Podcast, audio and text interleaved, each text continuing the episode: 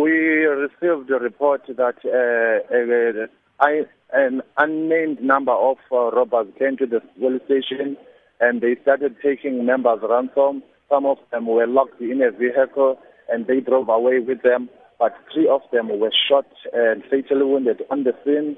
And uh, after we have responded to the scene, we looked and searched and found not very far away from outskirts of the small Ngcobo town two members, uh, we traced them using our vehicle tracker system, and we also unfortunately discovered that the members were also fatally wounded.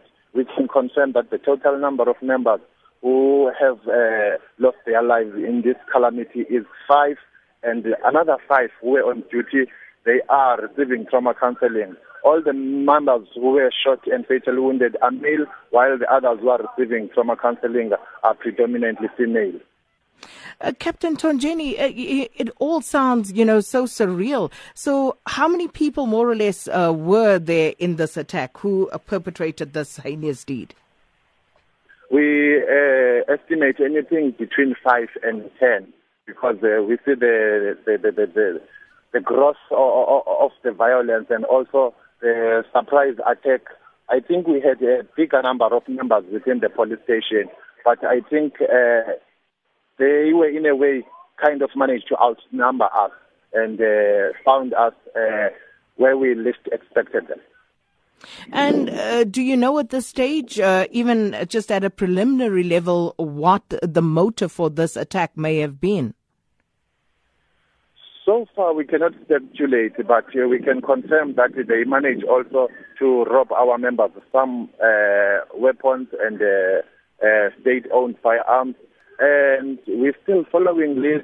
We are shaken, but we remain resolute that, as we have said when we launched Operation Fiela, that we will reaffirm and stem the authority of the state. We won't rest tonight. We will work until the clock breaks. We will follow every lead.